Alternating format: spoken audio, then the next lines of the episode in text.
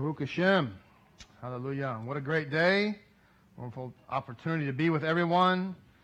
To our first time guests, we say welcome. Glad that you're here with us. Baruch Hashem.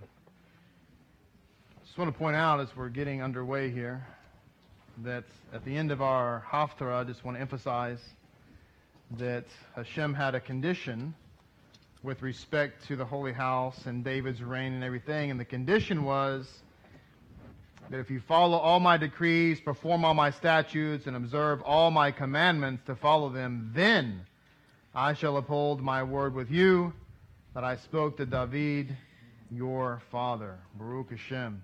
Just a side note that God has an if uh, to his blessing, right? And that's because he's a good dad.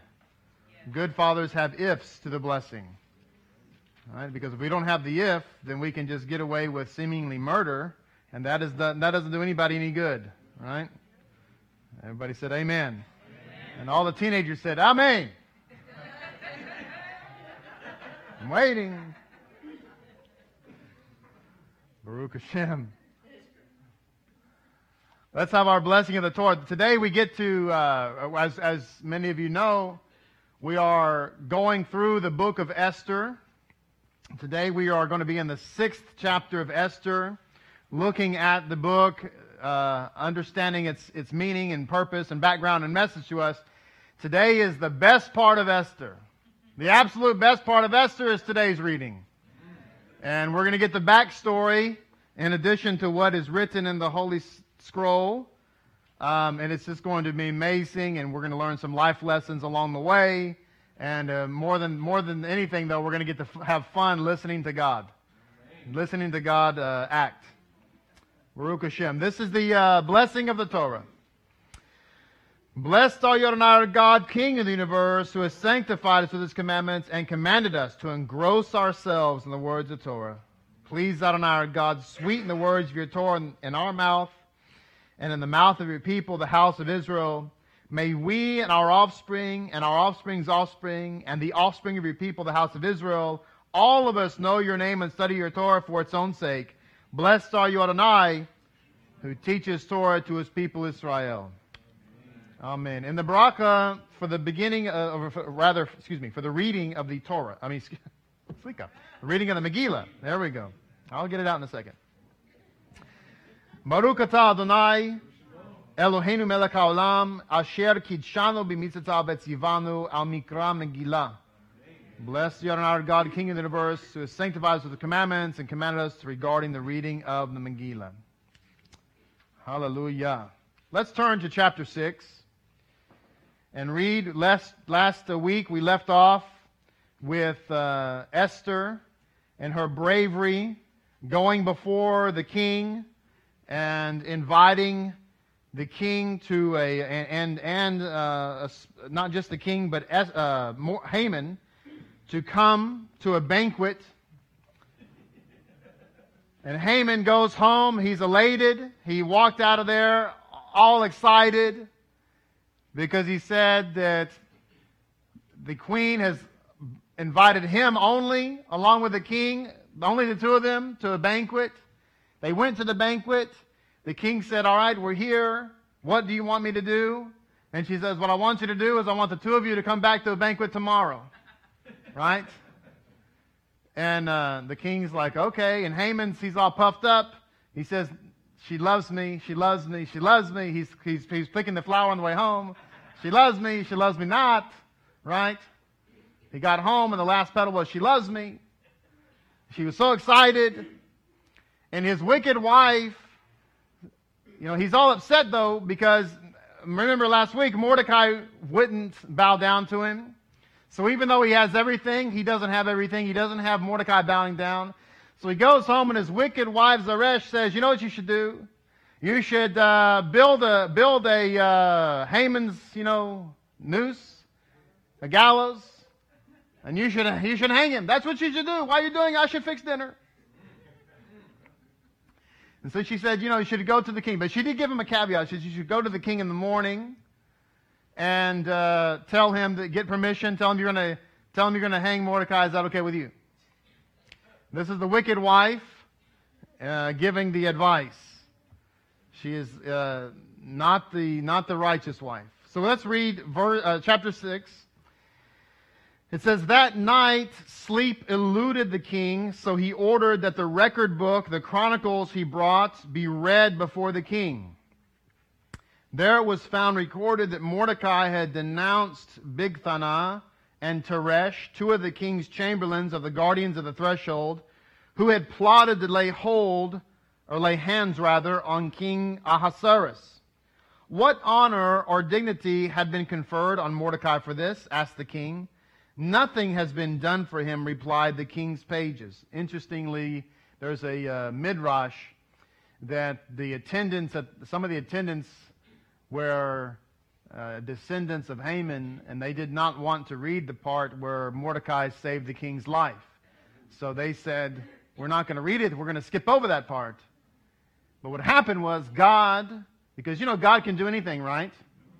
He's not limited in his power. He caused the scroll to speak up. It was the very first podcast scroll. and the scroll started to read itself. Right? And so, anyway, because the reason they say that, that's not based on just anything other than the fact that the, the Hebrew, the way the Hebrew reads, the way the Hebrew reads, it doesn't say that they read it, it says that the scroll read it. The way that the, it reads in the Hebrew. In the Hebrew. So it says in verse 4, the king said, Who is this? Uh, they said, and he asked what honor. They said, No honor has been given to him. The king said, Who is in the court? Now Haman had just come into the outer court of the palace to speak to the king about hanging Mordecai on the gallows he had prepared for him. This was Haman's first mistake that God had orchestrated. Because the queen, or his wife rather, said, Go in the morning. And he was so excited about hanging Mordecai. His gallows were up, they were pretty, the, the varnish had finally dried. They were very, very nice. And the, the, the Midrash says that he got up there and he even, he even says, is, is this a good measurement? So he put the noose around his own neck and he stood up next to it and to see if it was a good measurement. And the Midrash says that a bat kol, a voice from Shemayim, a voice from heaven says, it's a perfect fit. and instead of him saying, Aye, instead he said, okay, thank you. God said, you're welcome. Bevachasha. By the way, the sages also point out and say, why do you make it so tall? Because 50 cubits was the exact measurement for him and all of his sons. So all of it was organized. But, but he was so excited, he decided to go see the king in the middle of the night. In an un, unseemingly hour, he went to see the king. All of that fit into a a picture that God was creating. We're going to read in a second.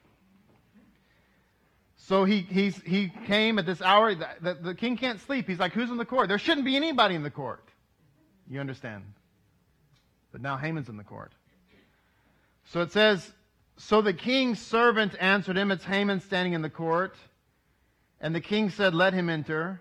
And when Haman came in, the king said unto him, What should be done for the man whom the king especially wants to honor?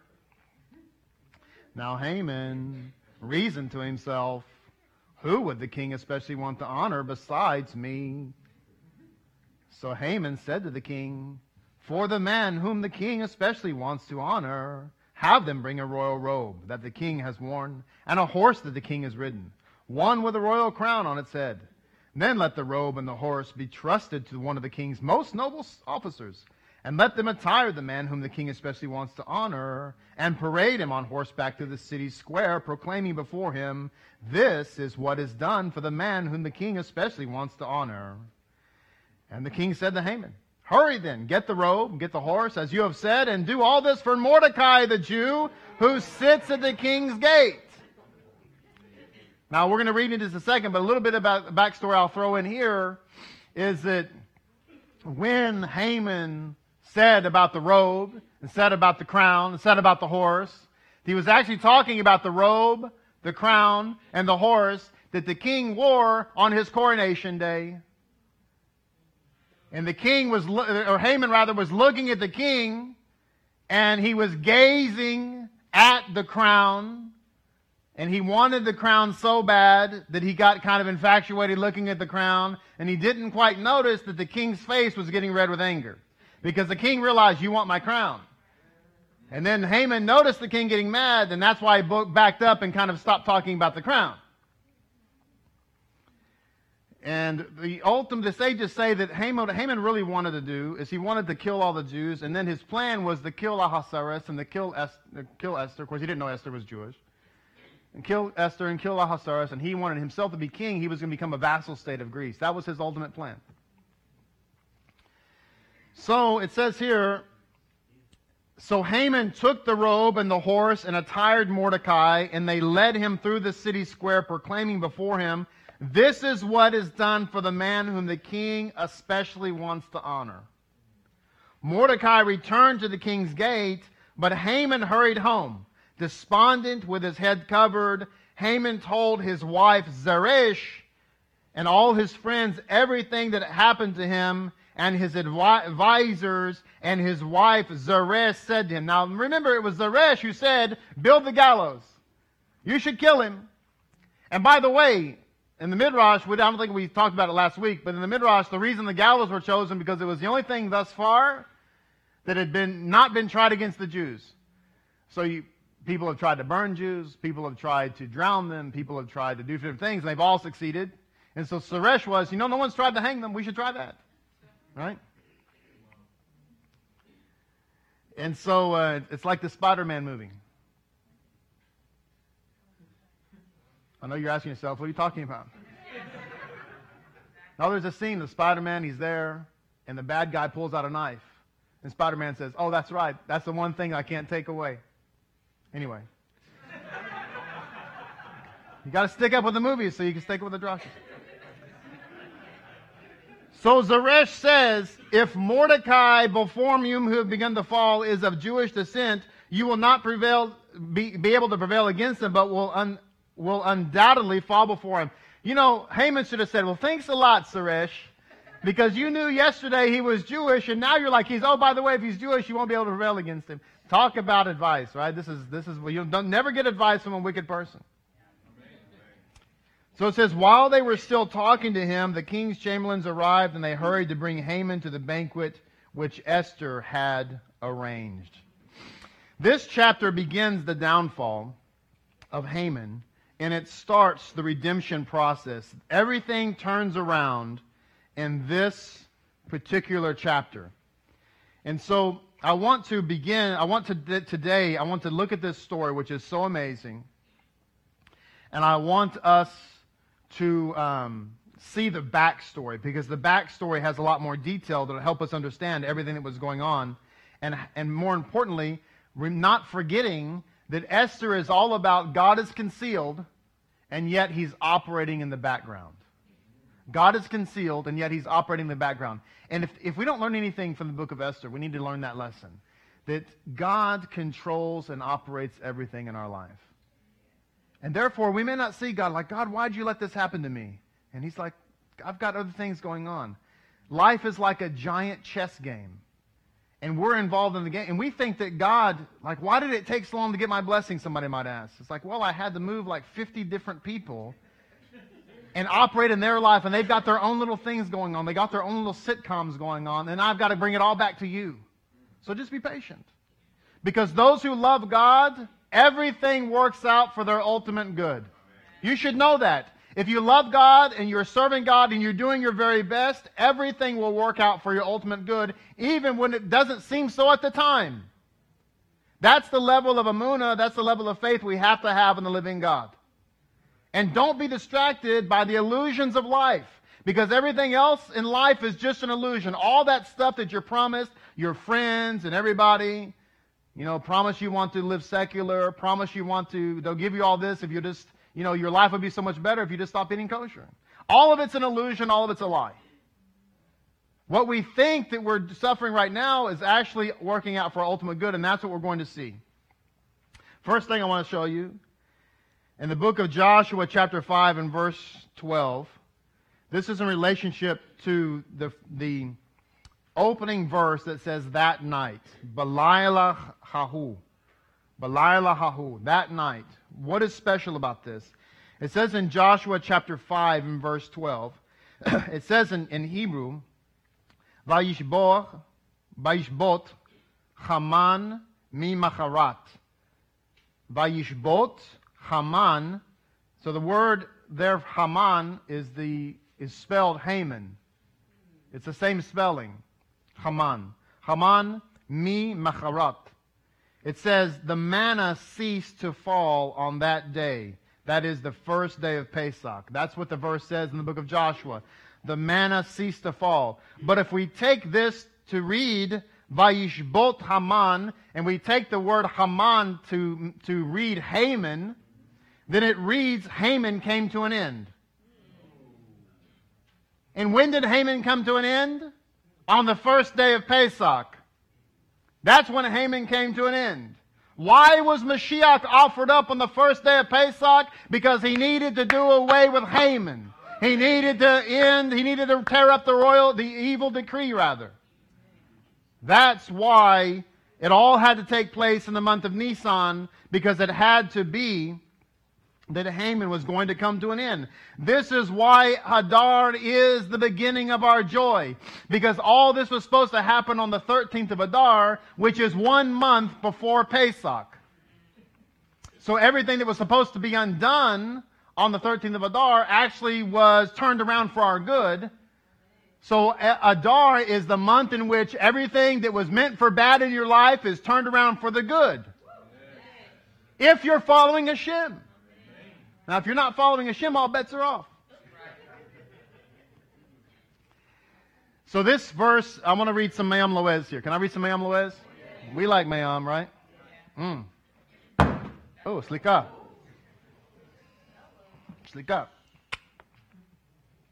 Me'am says, talking about this first verse, that night the king's sleep was disturbed. He called for the books of the records, the chronicles to be brought and it was read in the king's presence. So it says, after building the scaffold, after building the scaffold, Haman went to take a look at Mordecai. He's, well, now he's going to go size him up. Will he be, you know? And he found him dressed in sackcloth, teaching a huge number of small children. Now, I read this, and I want you to follow our present day discussions about infanticide that's going on. Right? That's what abortion is. It's infanticide. Abortion is infanticide. It's killing human beings for our own personal convenience. Someone asked me, Don't you believe in free choice? Aren't you pro choice? I am pro choice. You can choose not to sleep with somebody and get pregnant. You can choose not to be immoral. You can choose to do right. But should you choose not to do those things, you do not have the right to murder somebody for your own personal convenience. Since when do we do that? Let me tell you something. We go along, we continue down this path, you'll, you'll, now we'll start killing off old people because they cost too much money in the, in the nursing home. And you think, well, that's okay because, you know, you know, they're old anyway. And then they're going to start killing off, uh, you know, other people who are 40 or whatever because they don't have the right education. Then they'll start killing people because they don't have the right political view. Then they'll start killing people because they're not the right color. It's called, you know, you say, well, that's never happened before. Are you kidding me? but why is, I, Rebbetzin and I, as we were getting ready this morning, I said, wow, that's amazing. Why does the enemy hate the children so much? Why does the enemy hate the children so much? And why are children so important to a congregation, so important to a synagogue? Most important ministry we have and Sar Shalom is our children's ministry. Everybody should be volunteering for the children's ministry. Everybody should be volunteering for the children's ministry. Most important ministry we have is the children's ministry. Far more important than what I'm doing right now. Far more. Why? We'll learn how. It says, after building the scaffold, Haman went to look at Mordecai, and he found him dressed in sackcloth, teaching a huge number of small children. Summoning his men, Haman had the children put in chains and thrown into prison. He would kill them before taking care of Mordecai. He's got to kill, the children first. Why? Because they're the future. And he wants to silence their voices. Suffer not the little children come to me. Out of the mouth of babes I've ordained praise. Upon hearing that their children were in prison, their mothers rushed to bring them food and water. Eat well before you die, wept the mothers. And the children closed their school books, meaning they closed their Torah books, placed them on their hearts, and swore by Mordecai's life that they would die fasting. Little children. It says here, they sat in prison, and their heartfelt prayers shook the very foundation of heaven. It was these prayers that annulled the heavenly decree against the Jews. Let me tell you something. A little child, not yet bar mitzvah age, a little child praying a simple prayer is more effectual than a bunch of adults doing the same. Why? Because our prayers are, are, are naturally inhibited by our own personal desires, our own personal prejudices, our own personal selfish wants. And we can't help it because we have too much information. We have too much of the knowledge of the good, tree of good and evil. But a little child is pure and innocent. And so you teach your little child, hey, pray for the shul that God should bless us. Oh, dear Hashem, please bless the shul. Hashem says, okay, boom. Why? Because the little child doesn't know anything. It's all pure. That's why Mashiach said, You've got to be pure like a little child. This is why I say the most important ministry is teaching the children. When we have the children in the synagogue singing Shema Yisrael, Amen. that brings down so much more Kedusha yes. than anything that we should do. And this is why the enemy wants to wipe them out, why he wants to kill them. Why he wants to encourage us to be so selfish that we would murder little babies because for our own personal convenience. I don't want to have a child. Why? Because it's I, I, did, I, didn't, I didn't want a, a child right now. And that's my choice. No, your choice was to sleep with somebody you didn't want to sleep with, and now you don't want the consequences. Grace is not get out of the consequences. Come on. In case you don't, in case you're confused, I am pro-life.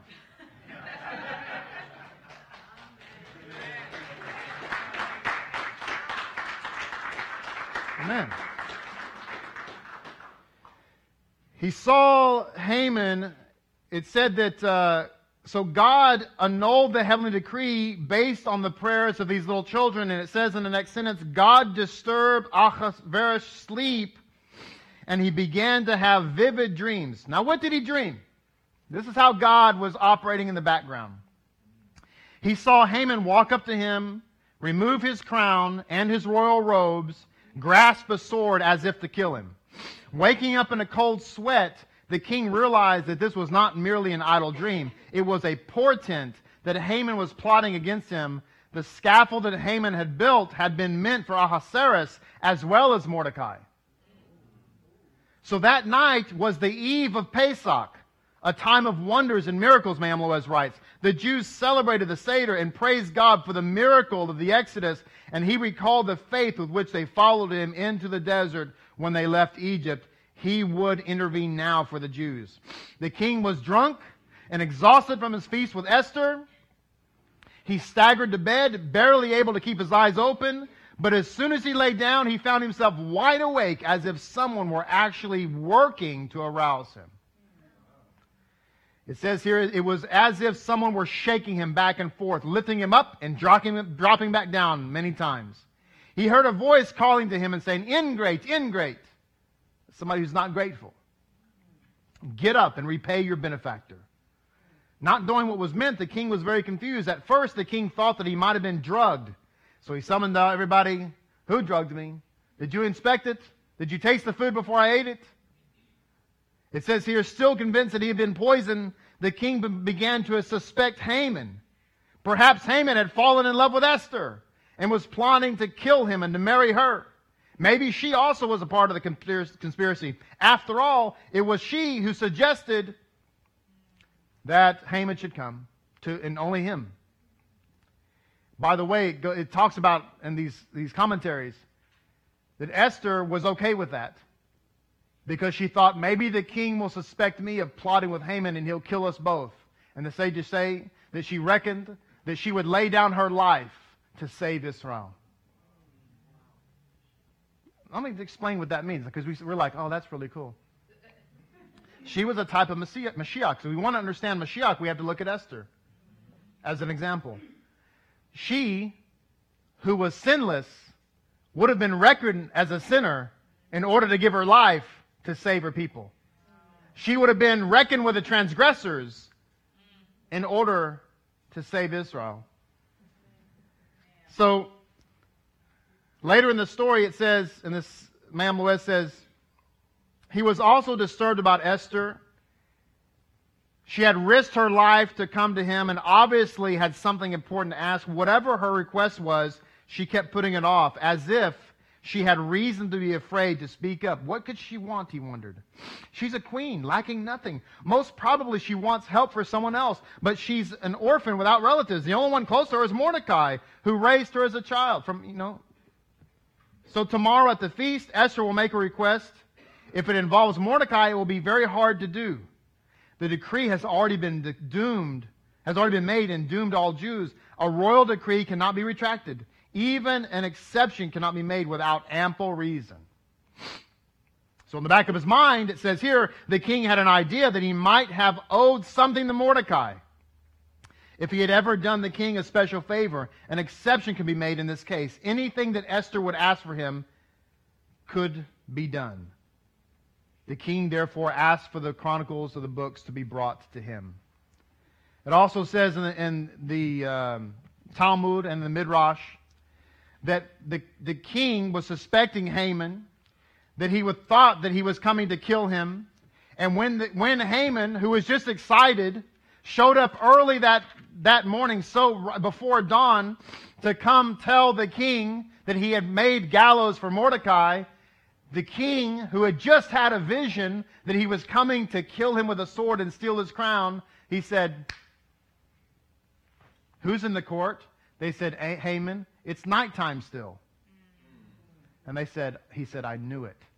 Haman was coming to kill me. This is how Hashem was working behind the scenes. It says in Midrash Rabbah, and the sleep of King Ahasuerus was also disturbed for the following reasons. Because in his dream he saw Haman seizing a sword with which to kill him, and he woke up in a state of terror. Upon awakening, he immediately told his secretaries to bring the book of royal chronicles to see what events had happened in the past. And then they opened the books, and they found a record relating to Mordecai had informed the king regarding the attempt to assassinate him that had been planned by Bigthana and Teresh. So it says, and immediately after this, when they told the king, Behold, it's Haman standing in the courtyard, the king exclaimed to himself, What I witnessed in my dream was accurate. This one, Haman, is, is not coming now at this early hour except in order to kill me. Now, the Midrash takes a step aside for a second and says, Haman entered, and the king said to him, Now Haman said in his heart, as it says in the scripture 6 6. Haman entered, and the king said to him, What should be done for the man whom the king desires to honor? Now Haman said in his heart, the scripture says, Whom would the king especially want to honor more than me? How many of you have ever said or heard someone say, God knows my heart? That's my personal favorite. God knows my heart. And the answer to that is yes, he does. And the scripture says the heart of man is exceptionally wicked. And who can who can fix it basically? The Midrash talks about this. It says the wicked are controlled by their hearts. The wicked are controlled by their hearts. We need to be people who are not controlled by our hearts, but we're controlled we're guided, we're influenced by facts. We're influenced by truth. We're influenced by actual history. These kinds of things. Not guided by our own emotions. Not guided by our own desires, our own wants. And so many times, whether it's political or whether it's theological, we make our stand based primarily on what we want, what we have, what we believe. Are emotional and we, we pay no attention to the facts. God's word is God's word, but we don't want to believe it. And people get upset because we want to believe something. And the, the wicked person are controlled by their hearts. I was watching a video, one of those man on the street kind of kind of things. And these conservatives were talking to a group of clearly disturbed people. And I'm not just saying that because I'm conservative, but these people were clearly disturbed. And they were, you know, the kind of uh, liberal kind of people. And they were talking to this lady, and they, they were talking to her about historical facts on this particular topic they were talking about. And the lady was like, Oh, I don't want to hear all that. And they said, Well, you don't, you, you're not interested in facts and statistics? And she's like, No. And she actually said, No. We should be guided by our emotions and our heart. Well, it says the wicked are controlled by their hearts. It says, as indicated by the verse, and Esau said in his heart, May the days of mourning for my father draw near, that I will kill my brother Jacob. Similarly, it says in Psalm 14:1, the degraded one says in his heart, There is no God. Similarly, in 1 Kings 12:26, Jeroboam then said in his heart, If this people go and bring an offering to the temple of Hashem in Jerusalem, they will kill me and return to Job, Rehoboam, the king of Judah. This is apparent in our verse in Esther 6 6, where it says, Haman said in his heart, Whom will the king especially want to honor more than me? But it says, in contrast, the righteous, however, are in control of their hearts. It's not that we don't have a heart.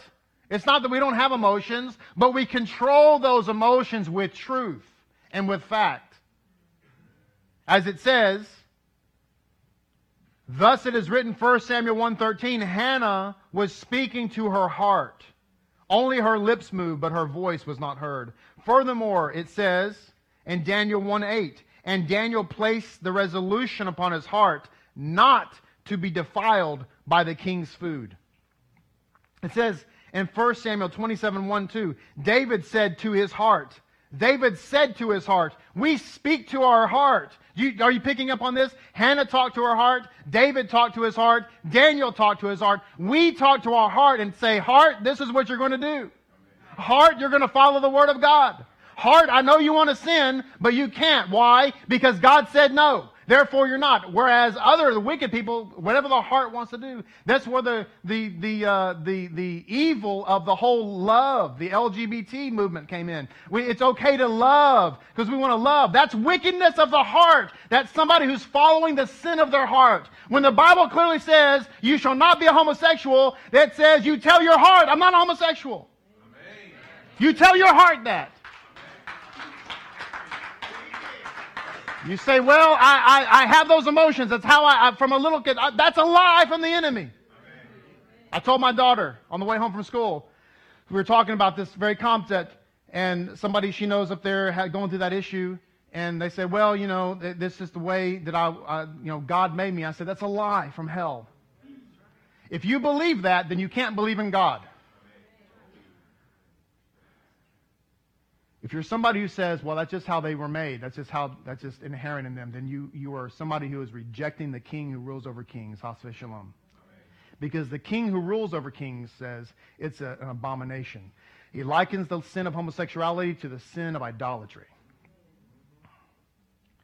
Therefore, if we believe that God made me that way, then what we're actually saying is that God purposed me for damnation which means that he's not a just God because he can never make somebody be an evil sinner and then condemn them to hell for it. All Jews believe in hell. It's called Gehenna. It's full of fire.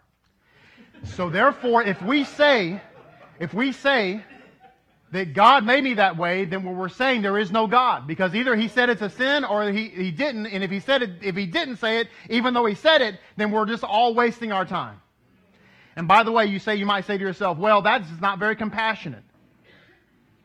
No, it's, it's, it's compassionate to say the truth.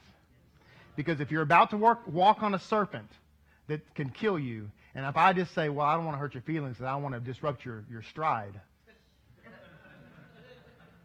I'm evil. But if I step in front of you and say, no, no, no, no, no, you take one more step, that snake is going to bite you. I've just been a man of compassion. The truth isn't always what we want to hear, but it's what we need to hear. You've got to tell your heart. You've got to speak to your heart. You've got to shock your heart into obedience. If we just be our people led by our heart, man, we're, we that's, that's what's wrong with the world. We've got to do what's right. And what's right is not what we always think. I shared a historical fact during my, my uh, uh, class that I did on, on the history of anti Semitism, the one that's online.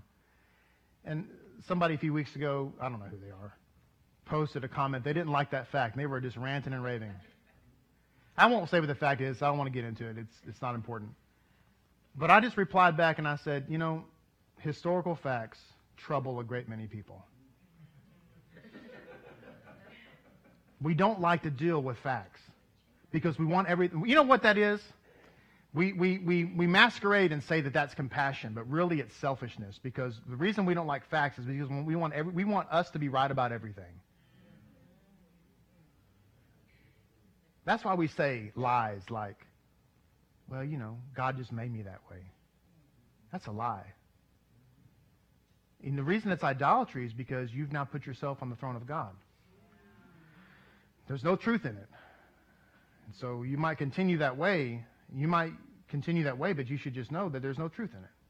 You need to be, you need to be going, you need, you need to be on your way to destruction, eyes wide open. You have that choice. You can choose death. You know that, right? You can choose death. Someone at the jail told me and Menashe that they didn't believe in, in hell. But they're a very religious person. I said, what's the point? I said, you don't believe anybody's going to hell? Nobody's going to Gehenna ever, for anything, any reason. You know, some people go to Gehenna forever. Some people go there for a time to be, you know, purified. There's different beliefs about it, but Judaism doesn't believe in Gehenna, a Sheol hell. Or as Hadassah says, El.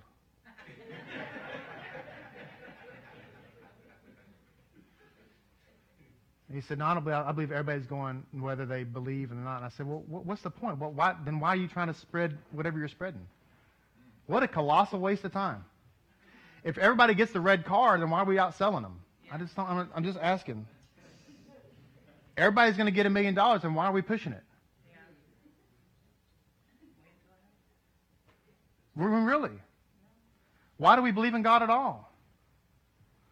Anyway, that's just too far too logical. The righteous control their hearts, whereas the wicked allow their hearts to control them. The righteous control their hearts, whereas the wicked allow their hearts to control them. This is why, by the way, we need Torah. Because without Torah, we have no definition for love. Love is whatever we want to do. What's love got to do? Got to do with it. If we don't have a definition, we don't have Torah, we have no definition of love. Love is this. God defines it. Yeshua defined it as this. Love is following my commandments. That's love. Love is following my commandments. That's why women will agree that when the husband comes home and he does honeydews, that's love to them. That's right. Vacuuming is love. That's a romantic love song. Rebbetzin says, write me a love letter. I go plug in the vacuum.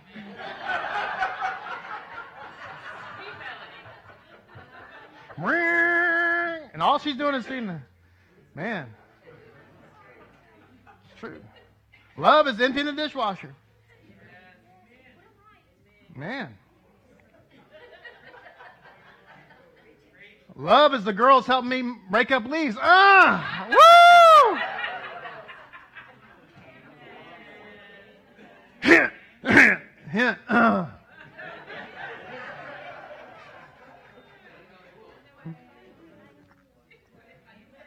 Love is doing. Love is not just make up what you want to do. Love is not all that other nonsense. But anyway, y'all know, y'all know what I'm talking about.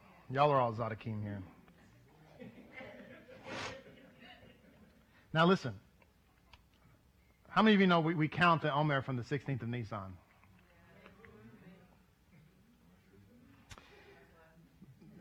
After, after the second night of Pesach, we start counting the Omer. You know that the counting the Omer is directly related to destroying Haman? See, and it's important that we do it on the 16th of Nisan and not on some other day like, like as you know, there are people out there that have different calendars. Why do you think the enemy wants to get us on a different calendar? Why do you think? See, there's a reason behind everything. You think, well, that's just the way they read the Bible. That's the way they understood it. And that's just, the, you know, no, it's not. That is a demonic intervention to try to get them on the wrong calendar. Why? Because Haman wants to live, man. Haman wants to live. He can get you on a different calendar. He can, he can. I, I don't. Y'all may not appreciate. I'm preaching good today. Mm. Mm-hmm. No, I'm gonna say it. No, I'm gonna say it. Listen to this. All right. Re- Rebbetzin's praying for me. All right, here it is. After his order from Ahasuerus, Haman went to find Mordecai. Now, Haman had just been told by the king, go and find Mordecai and honor him. So here comes Mordecai with the king's royal horse and the king's royal garments and the king's royal, royal uh, crown and all this other kind of stuff. And Mordecai sees him coming and he thinks, oh, he's coming to kill me. That's it. And isn't that what we say sometimes? Here comes God to kill me. You know, it's eight years that this synagogue's been going. And uh, I learned a lesson finally. Because, you know, we've had ups and downs, we've had difficulties, we've people come and go, we've had trials and tribulations, a place to meet, no place to meet. And, and, I, and I'm, I'm, I'm a very emotional person. Y'all may not know that. Uh, and, and I, you know, I fight the, the, the tendency to worry, you know. And sometimes bad things would happen and I would think, oh my, this is it you know, I'd start singing the dredge for Sarge Me, me, me, me, me, me. You know? And the next thing you know, Hashem, everything's great. Everything's just fine. So as I got more mature, and as time went on, things would happen, and I'd be like, you know, this is really bad. I hate it. But you know what? It's going to be just fine because if Hashem wanted to kill us, let me tell you something. He could destroy us easy long time ago. Long time ago. If he just wanted to kill us. You know, so Mordecai's like, oh, he's coming to kill me. It's like God's like, Mordecai, if I wanted to kill you, I could have done it so much easier. just be quiet for a second. Go back to your books. It'll be all right. So, anyways, what happens? says when they told Mordecai that Haman was approaching, he became very frightened. Now Mordecai was sitting with his disciples assembled before him, and he said, the Talmud says calls them rabbis, but it says to his disciples, My children, run and escape from me so that you're not burned up by my coal. For the wicked Haman is coming to kill me. And his disciples responded, If you die, we wish to die with you. You know, like Kepha said that to Yeshua. And uh, after hearing the response, Mordecai told them, Okay, so let's start praying. And if we're going to be killed, he says, let us be killed in the middle of prayer. So they concluded their prayers, but Haman did not yet arrive. So they sat down and began to study the laws of the Omer commandment. Why? Because it's 16th of Nisan. For that day was the 16th of Nisan, it says. And when the temple stood, they would bring the Omer offering on that day. So the Midrash confirms that the Omer was brought on the 16th of Nisan, which is why we count from the 16th of Nisan.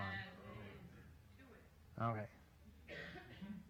When Haman came toward them, he asked them, What topic are you presently studying? And they replied, We're studying the command to bring the Omer offering, as it is stated, when you bring a meal offering of the first grain to Hashem. And then it says, But he said to them, What did the Omer consist of? Was it gold or was it silver? And they replied to him, It was neither. It was neither gold, nor it was silver, nor was it even comprised of wheat. Rather, it consisted of barley, which is considered even lower class of grain. He said, He then inquired of him, What was its value? Was it of ten kanatars? And they said to him, Even a large omer was valued only at ten manea. And Haman then said to them dejectedly, Come forth, for your ten manea of barley has triumphed over my ten thousand silver catars. That is my silver, my ten thousand silver talents that I gave Ahasuerus. The Omer is Yeshua the Messiah. And he said, you could read this to say, what is that Omer worth? He said he was dejected by men, despised by men. There was nothing about his appearance that we should love him. But yet he was crushed for our iniquity. The stripes that brought us shalom and healing were upon his back. And the enemy, Haman, looks and says, Your seemingly impoverished Mashiach has overcome my tens of thousands of dollars that I've spent for your destruction. The Omer is what destroyed Haman. As it says here, Maharal explains that the Omer represents our recognition of God's utter control over the natural order of the, of the world and amplifies our awareness of all the hidden miracles that he orchestrates throughout the lengthy development of the crop. Yeshua, I would say, is the epitome of God's concealment revealed. He is that Omer.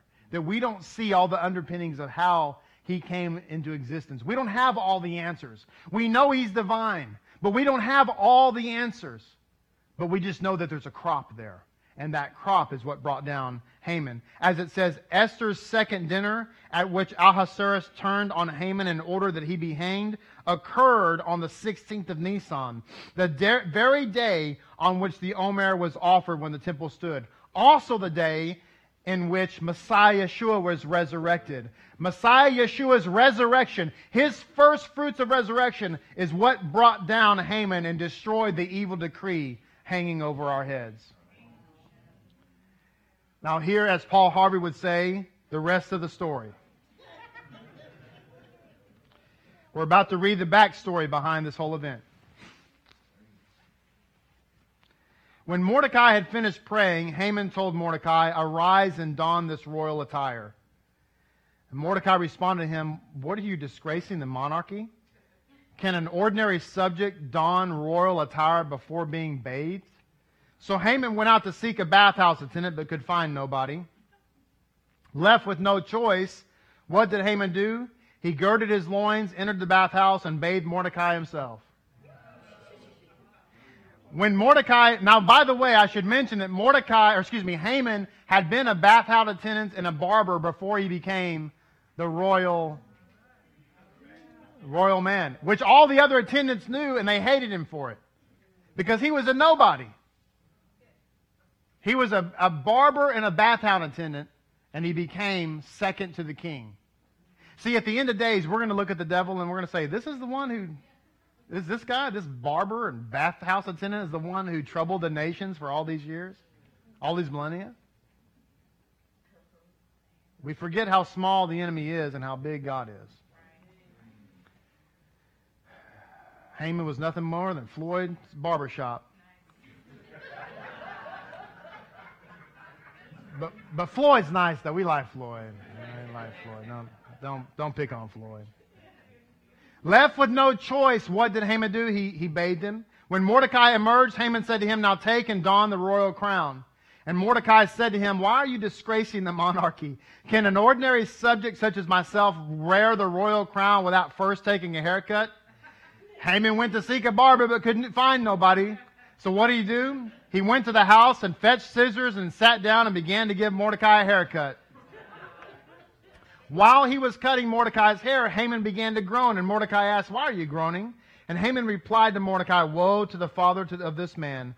I, who am a master over all the king's affairs and master of the king's courts, have now become a bathhouse attendant and a barber. Mordecai said to Haman, Is this your question? Why do you have trouble understanding this? Do you think that I'm not aware that the father of that person, that is your father, was a bathhouse attendant and a, and a barber in the town of Quiranus?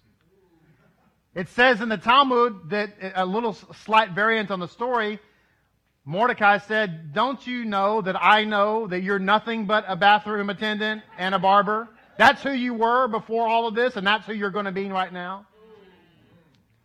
And you simply went home and found this equipment and you're using it to cut my hair. You went back and got your stuff. That's why I said this is the funnest part of the story. Haman said to Mordecai, Arise and ride on this royal house. But Mordecai responded to Haman and said, I have no strength to mount the horse on my own, for I'm an old man. To which Haman countered and said, I, am old too. However, Mordecai retorted to Haman and said, But do you cause this harm to yourself? In other words, this is your idea.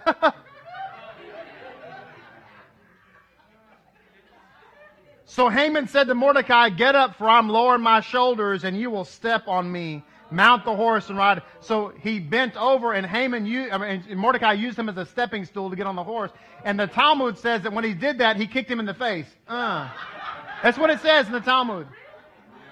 It says in the Talmud, he kicked him in the face. Talmud 16a. Megillah 16a, Slika. And Haman said, "Don't doesn't Scripture says not to tread not on your, you know, rejoice not on your enemies when when they fall before you?" And Mordecai says, "It says, but we'll tread on your back." He says, This was to fulfill what is written in your verse. Your enemies, your enemies will lie to you, but you, you will trample the haughty ones. Devarim 33 29. So it says that, that uh, continue the story. Once Mordecai was mounted atop the royal horse, he began to praise the Holy One. What did he say? As he was being carried through the streets and and uh, paraded around. Mordecai said, I will exalt you, Adonai, for you have drawn me up and not let my foes rejoice over me. Adonai, my God, I cried to you and you healed me. Adonai, you have raised up my soul from the lower world. You have preserved me from my descendant to the pit, from my descent to the pit. Psalm 32 through 4. And during this time, what were the disciples, what were the rabbis saying? They said, Sing to Hashem as devout ones and give thanks to his holy name. For his anger endures for a moment, but life results from his favor. In the evening one lies down, but with dawn a cry of joy. And what was the wicked Haman saying? He said, I said in my heart, I said in my serenity, I would never falter. But Hashem, all is through your favor. You supported my greatness with might. Should you but conceal your face, I would be confounded. And what did Esther say? Esther said, to you, Adonai, I would call, and to the Lord I would appeal. What gain is there in my death, in my descent to the pit? Will the dust acknowledge you? Will it declare your truth? And what was the congregation of Israel saying? They said, Hear, Adonai, and favor me. You have transformed my lament into dancing for me. And what was the Holy Spirit saying? The Holy Spirit of Hashem said, so that my soul might sing to you and not be stilled. Adonai, my God, forever will I thank you.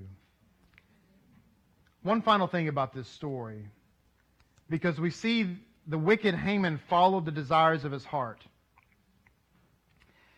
And when we follow the desires of our heart rather than following the Word of God and following God's truth, our end is an end of Gehenna. But it's not just that. We bring upon ourselves humiliation and destruction and turmoil for our life. The end result is just the icing on the cake. For the believer, the icing on the cake is to go to Shemayim and live in Gan Eden. Meanwhile, we have success here, we have a little bit of failure, but our end result is awesome. For the wicked, it's nothing but a life of, of heartache and turmoil. This is why you can have wicked people, by the way, who are wealthy beyond imagination, and yet they're depressed. Whereas a righteous person who has money is happy. But listen, it says in the scripture that he, he was despondent. He left despondent and his head covered. It says here, as he was leading, leading Mordecai through the streets, Haman's daughter saw them from a rooftop, and she was certain, as Haman had been, that the only one worthy of such an auspicious honor was her father.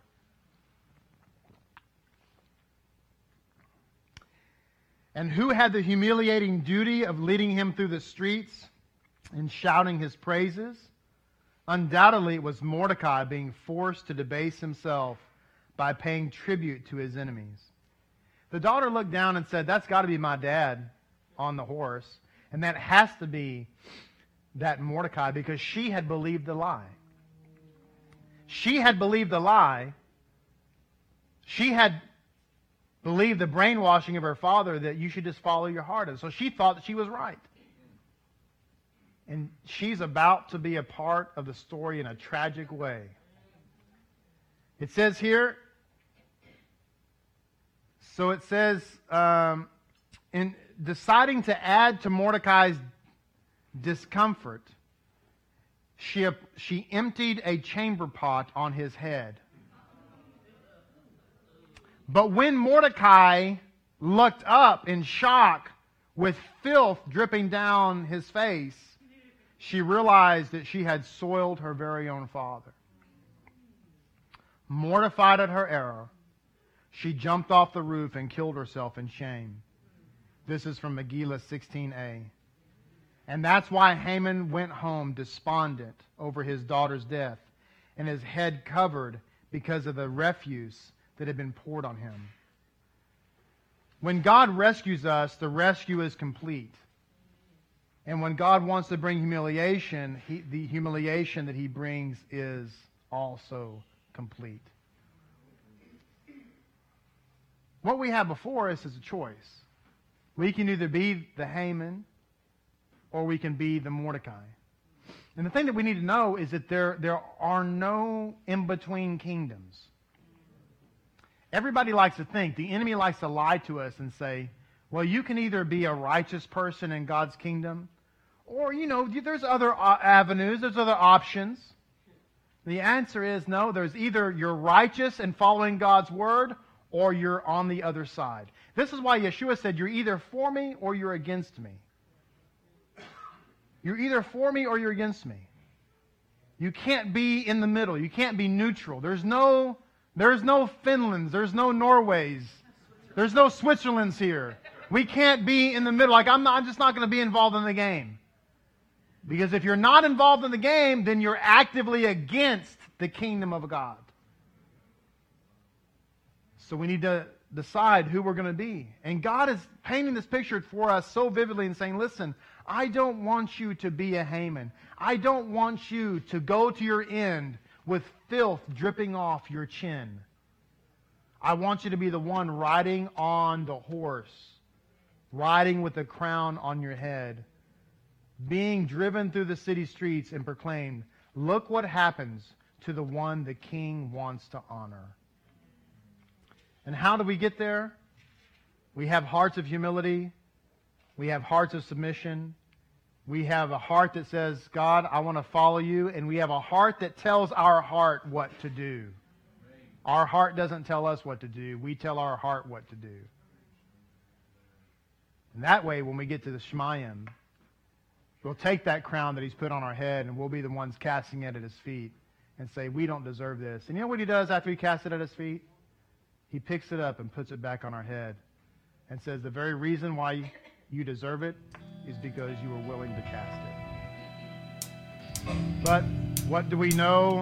What do we know?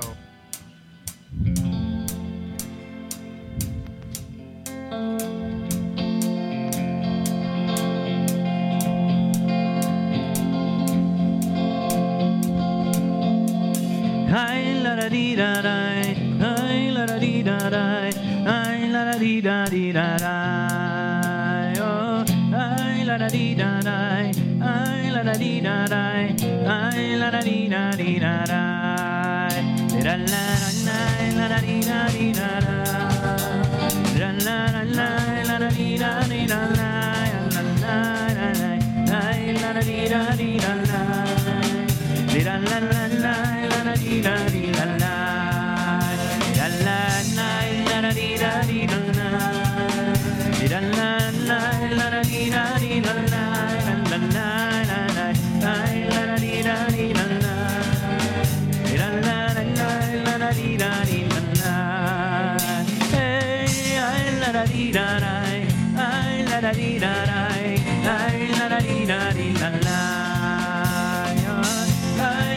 dee da ay la la dee da